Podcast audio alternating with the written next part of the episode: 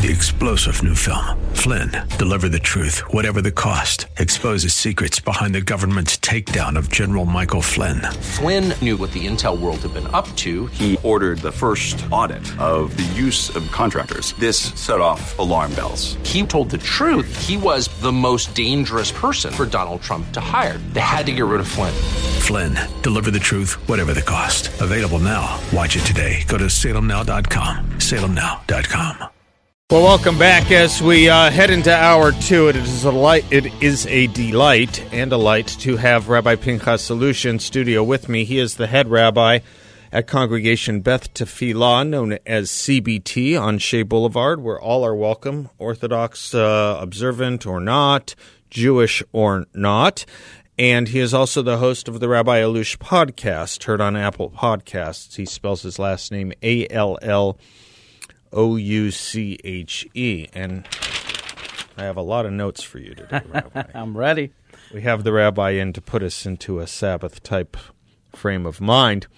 We do it in our second hour this time of year just because of the setting of the sun. First and foremost, tell us about your son Yisrael Mordechai Chaim. Oh, well, thank you so much for always asking, Seth. Um, much appreciate that. Um, as they say, no news is good news. We haven't heard from him in about 10 days. He's still in on the battlefields of Gaza. We don't exactly know where, but uh, he's fighting the good fight. And uh, we hope and pray that God keeps him and all of these brave IDF soldiers safe and secure, and that he makes them victorious very, very soon. Well, amen to that, and we will keep your son and your family as Al Klal Yisrael in our prayers. Uh, Rabbi, uh, it's uh, really the first day of Hanukkah. Uh, it started last night, and you've put out a lot of information. it's a bit whelming, not overwhelming, whelming. Okay, good. As Yeah. long as it's not overwhelming. No, no, you can tell your congregation that. What you ask of them is not overwhelming. What God asks of them may be whelming, but not overwhelming. we tend to stampede to the over. That's right. Well said. I'm not sure where to start, but I will with your weekly podcast. A lot of people are familiar with seeing uh, menorahs or candelabras for Hanukkah with eight, really nine candles. And perhaps that ninth candle is explained by a question you asked your children. You said in the podcast, What is their favorite night of Hanukkah? What is their favorite candle? You have about 25 children, so you Yeah, probably got a lot a little of more. answers. how, how many do you have? no, 10 children. Yeah, okay. All right. Tell us the story of the right answer to that question. What's your favorite night? What's your favorite candle? Right. It's so it was an interesting conversation I had with my children because, as many of you may know, the menorah, as you mentioned, has eight candles. They are all even evenly uh, laid out. But there is one candle that stands taller than the rest, and that's usually referred to as the shamash candle because it's really not part of the count. It's the ninth candle that uh, but serves to light the others. So anyway, I was having this conversation with my kids, and I said to them, "So, which candle is your favorite? Is it the first one? Is it the fifth one? Is it?" Uh, so one of my children said it's the first one because it sets the tone for all the other candles, and uh, you know every child had a different opinion. But there was my five-year-old who stunned me with her answer when she said that it's that ninth shamash candle that stands taller. And uh, I said to her, why? She said, well, because it's taller than the rest. And then she adds, with that unique child wisdom, she adds her own reasoning. And she says, I know why it's taller because it lights the other candles. And when you light other candles, you become taller. Mm-hmm. And I thought it was so beautiful because it's so true about life. When we give and we help others, it elevates us. As they say, the giver receives much more than the receiver. There's something in illuminating the world that benefits us tremendously and makes us grow, makes us taller. It is that taller shamash candle that is used to light the other candles. How do you translate shamash? Uh, the shamash is literally translated as the helper. I was thinking guard, perhaps. Is that a shomer? Is that related? Shom- yeah, that would be shomer. Different word. Right. Okay. Shamash comes from the word leshamesh, from the verb leshamesh, which means to help. To light or sun, Shemesh is sun. Is that related, That's or am I making a reach no, here? no, you're right. You're right because there is this very strong common denominator between sun and serving. Okay. The sun illuminates. The sun serves this world by adding light to it. So I throw a few more so- words at you. I'll get it right. at No, some but so that's the ultimate helper. Okay. The ultimate helper also illuminates. And that's what a shamash really means serving by illuminating. and you can give light. That's really the message here. You can give light, and in doing so, not deplete any of your own. You can give heat, warmth, fire, and not really deplete any of your own. Yes, that's that's the ultimate message. Tha- that's right. You know, it's true with any spiritual gift, as opposed to physical gifts. If I have ten dollars and I give you one dollar, then I only have nine dollars. But if I have a lot of wisdom and I give you some of it, it makes me wiser, because in the process, I'm learning so much. Same with love. If I have a lot of love and I give you a little bit of it, it makes me be filled with much more love. It almost bolter, bolsters my, my heart. Now, same with light. The more I give, the more light I have. And uh, that is something that ought to inspire us to, gi- to give and give and become indeed be- beacons of light to the world around us. Yes, it does seem to me that the more of a of a, a protected, safe, healthy, happy community you will exist in is to the extent that you help enrich it. Right. That's To- right. To the extent you keep it warm. Absolutely. Not only that, though, on, on an individual level, you know, I think the best medication out there uh, for depression, for, I mean, I, I'm no clinical expert, and of course that, you know, you have all sorts from Xanax to, to the rest. But I, I, would dare people to try the ultimate medication, Helping someone else. and that is helping someone else. totally else. true. The more you help, the more you are purpose oriented, the more you give, and the more you illuminate, the more light you will have in your own world. Mm-hmm. And with that light, those you know symptoms of depression might just melt away. Yeah, that is the principle at the base of so many uh, of so many healthy organizations. I know in twelve step meetings, for example, that is the basis of that. They, you are there to serve and help others. That is your principal and primary focus to keep and maintain your own sense of sobriety or your own sobriety. yes, is to is to help others. That is the purpose, actually. Of I, you know, of any kind of loss or suffering that we have is what can you do with it to help others and to teach them from it. Yeah. Yes, yes, and and uh, I, I would add one more thing regarding serving, but I think that you know we're a combination of bodies and souls. bodies have to receive, but souls have to give. And if we don't give, then we're only functioning like bodies in this world. And we will feel compromised. We will feel as if we're walking only with half of ourselves, Empty vessels. empty vessels. Yeah. But when we give, all of a sudden, our soul is so satisfied because it is doing that which it was sent here to do. Okay. Then we feel wholesome. Okay. Good. Good.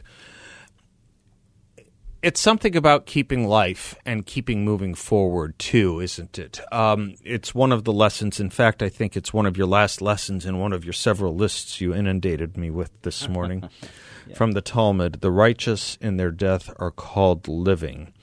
And what you add to that is because what we do today and tomorrow for our nation, one could say our community, will reverberate to infinity. And so the question becomes will you and your light also live forever? It's it's true in the sense for certain that I had a caller the other day.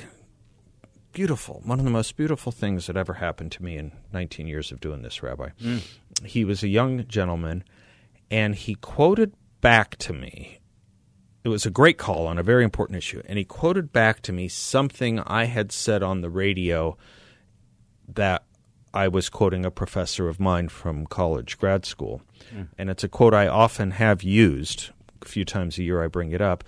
And not only did he quote it back to me, um, he quoted it in the name of that professor. He said, As you often quote your professor, who passed away in 2015, um, da da da da da da da. And I thought, you know, this professor has illuminated people he didn't even know were born. He's still teaching people that way. And and and that's how we can reverberate with enough light it will go to infinity because no doubt this young man will probably pass that teaching on and on and on Right, and uh, that's so beautiful. And as we've said on this show, I think multiple times now, that we only truly own what we give. right Because that stays with us forever. It stays in the people that we touched and in the hearts that we set ablaze. But if we are only self oriented, we only receive nothing from us, will will stay. You know, I'll add that in Hebrew, the word for chayim is in the plural tense because true life means to give. Mm-hmm. And if I give, then I live too in the plural tense through the people that I've touched. life is about giving rabbi alushin and i'll be right back and he'll give you some more Little Peter, Paul, and Mary. Okay, thank you, young David. Rabbi Pinchas Allouche is my guest. A L L O U C H E P I N C H A S is how he spells his first name, Pinchas. Um, we spoke of your son earlier. We speak of him every week, particularly as we keep him in our thoughts and prayers right now. Maybe we can conjure him up and he'll give you a call. Nothing would delight us more because, as you put on um, your social media page, was it, I think, Facebook, you spoke about how it is that you will hear from him sparingly. Um, because of his efforts in Gaza right now. But you put out a list of things you thought, and I'd like to go through them with you. May I? Absolutely. One, and I guess you thought about this list. If you want to talk about how you came up with it, you can. My sense of it was that you came up with this list as you thought about the lack of um, the the lack of uh, being in touch that you have with him right now. That's correct. One, the love between a parent and a child is second to none, and if unleashed, it can create unparalleled wonders. There might actually be an interesting parallel to that in the portion of the week with uh, Jacob and Joseph. But anyway, go on. That's right. And um, I, I wrote what you just read because it um, struck me that sometimes we reserve that love. Yeah. And we say to ourselves, oh, I'll keep it for another time. And I don't know if that's so smart. I think the more we show that love, the more we unleash it, the greater the bond and the more miracles happen between you and your child. Uh, I would I would warmly recommend, especially you know now that, uh, as you mentioned, my son is in Gaza, and I wish I could just do this, but I would warmly recommend every parent to hug their child more, as cliche as that may sound, to say I love you as much as they can, and to mean it, not just to say it, but to mean it when they say it, and to demonstrate actions of love as much as as you can. I think that this is particularly true in our generation where our children can be so fragile because of the world they live in that they need your support and they need your love. Yes, no one will ever say I loved my children too much, and no child will ever say my parent loved me too much. Very well said. You, you well, yeah, I think I'm being trite, but uh, two, and this is related: hug your children as much as you can. The, those hugs will carry you and your child during those challenging moments of life when you will yearn to hug each other and you won't be able to. For example, now to the degree that you hugged your son a great a great deal through throughout his presence, uh, physical presence, either here or elsewhere. I'm sure you think back on those as I'm sure he thinks back on those during the period of your separation right now. How grateful you must be for all those memories of hugs. That's right. And it's not just physical hugs. I uh, actually have a dear friend who was unfortunately injured, not in this war, but in, a previous in the previous Gaza war in 2014. And he told me something that stayed with me, and that is that when he was bleeding and he didn't know whether he was going to live or to die, he tried during those moments to uh, remember memories that would warm his heart so that at least he can uh, uh, transition to either uh, this un- level of consciousness or, or not in a smooth way, in a comforting way. And he started thinking about Shakespeare and didn't do it. He started thinking about school, it didn't. And then he started thinking about his parents and how he would walk to temple every single Saturday morning with his father, and his father would tell him stories or sing songs to him. And he said to me that out of all the memories I've had, this was the memory that really strengthened me during those moments. And that's that type of hug we have to give our children too, not just the physical hugs, but create memories for them that when you are no longer with them, it will bring them love and will bring them warmth and will bring them strength. It's interesting too the kinds of memories. Um, that uh, exists between parents and children or grandparents and grandchildren. Uh, as you were telling that story, I was thinking about stories my dad told me about his dad. I knew him only briefly, um, but those were the memories he had, and he transmitted. There's something about a memory over a religious moment or a religious ceremony that makes it all the more impactful. I should, I, excuse me, I should say all the more memorable. Mm. There's something about that. Those those those religious moments, walking to synagogue together, walking to church together, whatever it may be. There is something, or celebrating a holiday or a religious moment together. Something about that burns a little brighter in the ca- in the ca- in the caverns of our mind. In many ways, yes, and uh, there might be many reasons. Yeah. But one of the reasons I can think of is because those memories are multidimensional. Uh-huh. They don't just oh, include this world. Going on, yeah. They include that what that which is happening beyond this world, and that elevates us. That strengthens us to know that we are not limited by this world. That there's so much more outside of this world that really we can connect to, even during our low moments, even when we feel limited by this world. Uh, thank you. Uh, three. If God is our parent and we are his children, isn't it time for him already to show us his unrestrained love and redeem us? How much longer can we suffer? It's an interesting thing for you to write. Yes, because, you know, I do have complaints for God. And in Judaism, we really believe that you can have complaints for God, even though we recognize that the finite beings that we are will never fully grasp the infinite being that God is. But we can say to God, look, if we are partners in bettering this world, then it's time for you also to better this world in the best of ways, not uh, allow evil to happen. And um, I say that also as a child towards his parent. I think our children, if they feel that love, if they feel free in that relationship, they might sometimes come to us and say, "Hey, father or mother, do your role too. I'm I'm in this with you, but but let's act together." That's the way I feel. God, October 7th happened. Uh, to me, uh, I, I, I can't fathom why it would happen. And I'm asking you, do something to better this world now. We face darkness, bring the light. The more one reads about it, the worse it is. And um, that dawned on me this morning in a piece in the Wall Street Journal I was reading about it from uh, someone who until now has been fairly callous about it. A writer who has been fairly callous about it was detailing the scandal over the silence over the the issue of the rapes, and uh, she unloaded today finally. And I I was reading it and thinking that which we have known over the last couple months, um, and that which we have seen stories of here and there. Um, this person put a lot of it together, and it, and it was just so much the worse. Reading it yet again, it's hard to communicate. This is a tough one, Rabbi. It's hard to communicate how strongly this attack affected so many Jews, no matter where they lived. I got an email. I'll let you respond on the other side of this break. I got an email from an old colleague of mine in Washington, D.C., an old producer of mine, non Jewish man named Claude, wonderful human being, one of my greatest colleagues from Washington, D.C. And he texted, uh, emailed me yesterday, I want to wish you a happy Hanukkah. And I said, Well, thank you. I think it's okay if I wish you one too. He said, It is okay. I said, How do you know? He goes, Because I plan to celebrate it this year. Mm-hmm. Just, it just, that kind of thing. Hard to communicate what that means. I'll let you say something about that because it is okay, though we don't missionize, though we don't evangelize. It is okay for non Jews to do that sort of thing, isn't it? Mm-hmm. Yeah, we'll talk about that when we come right back. Sure. Welcome back to the Seth Leibsohn Show. Rabbi Pinchas Allouche is my guest, host of the Rabbi Allouche podcast, uh, head rabbi at Congregation Beth Tefillah. I was just talking about uh, so much uh, of the love and support and uh, sympathy that has come to, for, to the Jewish community around the world and in America uh, from the non-Jewish community and how much it, it, it it's ineffably important, uh, unspeakably important.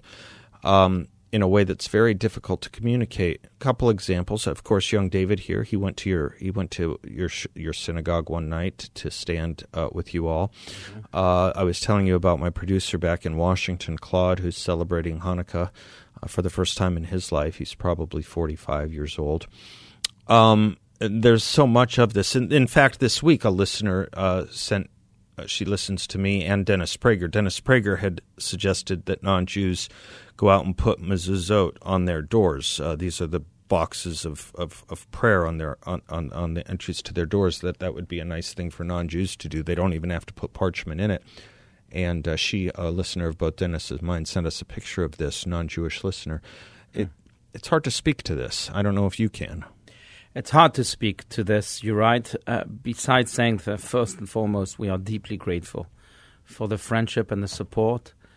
Um, I will say that if I had to analyze it, um, I think that it really reflects on those good friends that we have, how good they are. Because evil should disturb every good person in this world, just as darkness should disturb everyone that cherishes light, just like death should shatter everyone that desires life. And uh, thank God now that we face this, this, this terrible, terrible atrocity. We have all these friends that are coming out and are saying, No, we stand for goodness, and therefore we are with you. We love life, and therefore we are with you. We cherish light, and therefore we are with you. And it's it's you know to say that it's heartwarming will not do justice to it. It's it's much more than that. Thank you for that. Um, I'm working with a friend on on a project. I'll tell the audience and everyone more about it as soon as we have it completely wrapped up. We're pretty close. Where we're trying to get a series of very prominent uh, Jewish American uh, writers, spokesmen, thinkers, authors to do a, a big thank you to the non Jewish community. It has been our thesis, not only everything you just said. Um, and you tell me if it's theologically okay to even say this, but it has been our thesis that, uh, but for those righteous non Jews, but for that Christian community, um, Israel would have a certainly very much harder time of existing, and certainly Jews in America may not be able to exist without them. I mean, the gratitude must not only run deep but wide. Ha- I don't say it must in description. I'm saying we have to show this. Mm-hmm. Absolutely, and we have to remember that this is a war of good versus evil, Yeah. and therefore every good-minded and good-hearted person out there is in this together with the Jews that are being now attacked simply because they are at the forefront of this war. People know, I mean, good minded people know that uh, the Jews are just the first uh, enemy in their in evil's line.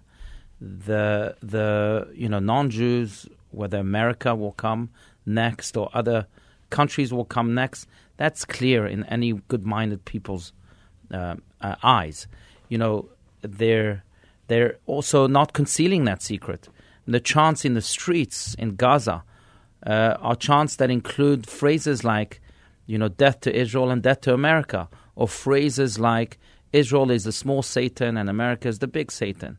So I think that there's that aspect too, that people are realizing that this is a war of good against evil, and therefore, if I stand for good, I have to stand now for Israel and for the Jewish people. It must be shocking to see the most enlightened people, theoretically most enlightened of people, not getting that. I'm talking about elite college presidents. Mm-hmm.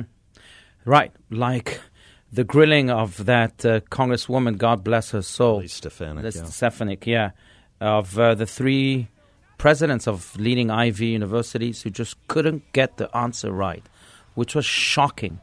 To me, what is so shocking is that it seems that these universities have become so sophisticated that they have blurred the simple meaning of what good is and what evil is. We used to know what good is and what evil is. All of a sudden now, it's it's one big confused world in in in some of those campuses, in some of those minds, and it's um, it's just a travesty. Like Nietzsche, they've moved beyond good and evil, not to our betterment. Rabbi Pinchas Allouche, I'll be right back. All right, thank you, Neil. Rabbi Pinchas Allouche is our guest. Um, this is a fascinating point you raised in your list of issues, uh, in your list of thoughts, uh, Rabbi Allouche. Um, the criticism of our youth must stop. Fascinating. Take as much time as you want on this. I spend a lot of time on youth issues, so this really Yes, yes. brought up a lot. Look, we spend a lot of time, I mean, that's the way it seems at least, criticizing our youth. We call them now Generation Z, and how spoiled they are, and how confused they are, and how, you know, we, we have all these, all these uh, criticism. And um, what I wrote is that, yes, this indeed might stop because if we had to go to the root of all of their seeming issues and problems, I would say that the root is that they are not given any purpose for which to live. And therefore, their lives are filled with all sorts of vanities. But if we were to give them a purpose that is greater than them for which to live, we would see those youth devote themselves with determination, with conviction, and with passion to those purposes, and we would see them truly achieve greatness. All those problems just point to a lack of purpose. Give the youth a, a purpose, and you will see them thrive. I wholeheartedly believe in that. You know, years ago, there was a great book written by two brothers, the Harris brothers, called. Um, I forgot the, the main title, but the subtitle was A Teenager's Rebellion to Low Expectations. Work Hard, maybe, was the title of the book. But um, it was teenagers who wrote this book complaining that they are given low expectations, that they so wish that some adult could give them high expectations and big purposes so that they can fulfill for the reason for which they were created. By the way, it's a book written by Christian brothers, and it had a divine message to it too, um, and a religious message to it too. But I think that this this message is indeed so so powerful. There you go. Do hard things. Do hard things is the book a teenage rebe- rebellion against low ex- expectations. I would recommend that book to everyone, but it it just makes this point that really our youth is thirsty for high expectations, and indeed for purposes that are greater than them. And if we can empower them with those, then all those problems will dissipate, and they'll achieve true greatness. I, yeah, I, I despair of of uh, berating or critis- criticizing uh, youth collectively, whether it's uh, the millennials or, or Generation Z. Um, and when I do, I, I try to. I think I do. I, I at least I know I intend to. It, it, I, don't criticize the college students. I criticize the colleges. I criticize the faculty. I criticize the adults. Everywhere from Plato well, to the Bible is a is is an instruction to adults to teach the children. Teach your children well, of course, biblical, uh, not just a popular song. Uh, Plato's entire book uh, on the Republic can can could could probably be summarized as instructions to parents on how to raise how to raise children. And it seems to me that the youth problems that we do have in this country, we wouldn't. Let me put it this way: this is the thing I always say: we would not have youth problems in this country if we didn't have adult problems in this country. Mm. Right. Very well said. And you're right. I mean, if there if there are people to blame, it's the adults that are not doing their job teaching the children what right. they need to be taught, right, and empowering the children with the purpose that they need to be empowered with. You're right. You know, the Talmud. It's it's fascinating because the Talmud compares educators or parents to gardeners, and just as a gardener has the duty a duty to water that tree to make sure that it grows in the best of ways because the tree cannot do that alone. So, too, an educator has that same duty to water and attend and nurture that child because that child cannot do it alone. Yeah. Yeah, that's exactly right. And there's uh, one of the main issues, I mean, there's several, but one of the main issues with adults is also confusing the purpose of childhood and the purpose of. I was talking about this with a guest yesterday. Um, it seems to me we are now in the functional operation of um, of an irony where we are, in the words of Neil Postman, ripping fr- ripping children from their natural innocent Garden of Eden by imposing on them and exposing to, to them uh, way too many adult themes at, at way too young of an age, an age inappropriate time, such that by the time they become adults, they suffer from arrested development. And what we have bred now are a whole bunch of children in adult bodies. Mm. It's interesting. You're right. Millions and millions of them, I would say, of yeah. children in adult bodies. Yeah. You're right. I think that going back to the analogy of the gardener, you know, you cannot treat a seed of a tree the way you treat the trunk of a tree. Flood it. Yeah, that's correct. You have to be very, Drown very, it. Yeah, right. very delicate with it. And you have to remember that at that stage, the stage of the seed, that tree, that seed, that's not a tree yet, is so sensitive to everything. Yeah. So why aren't we treating our children in such a way too? I mean, we expose them to everything and anything at such a young age. Of course, it will overwhelm that seed, Yeah. and maybe even kill it. You know, they say it's, it's like boiling a seed. If you boil a seed, you kill the seed. And here we have the potential, maybe not of killing spiritually or emotionally the child, but certainly damaging it. Yeah, warping. yes, warping. That's right. There's a m- reminder in, in, in certain parts of Judaism with young boys to think of them up until age 3 as a young tree with the cutting of the hair. Yes? That's right. Yeah, there's a great comparison. Uh, first, you know, it stems from Deuteronomy. In Deuteronomy, we are told, Ki ha'adam etz hasadeh," the man is like the tree of the field. Okay. And you're right, there is a Jewish custom that we only cut the hair of our 30 year old boy, uh, of, of our boy at the age of three. The first Uh, haircut he gets is at haircut, age that's, three. Yes, that's right. it. yeah. Exactly. it's been a long week. okay. and in many ways, in many ways, it's to remind us that a tree can only be cut at the age of three, too. Right. Uh, before the age of three, no cutting Yeah. can take place because the child is so sensitive. You can't use justice towards a child. You have to use love. Yeah. You can't use too much discipline towards a child. You have to use love. And you have to use also sensitivity because it's so delicate. And that's really what this custom reminds us of. And it's along the lines of also reminding you that you are dealing with a young tree here, that you cannot treat the way you would treat the trunk of a tree, right? You That's- cannot over, there we would use the word overwhelm. You cannot overwhelm Right. the child with adult themes.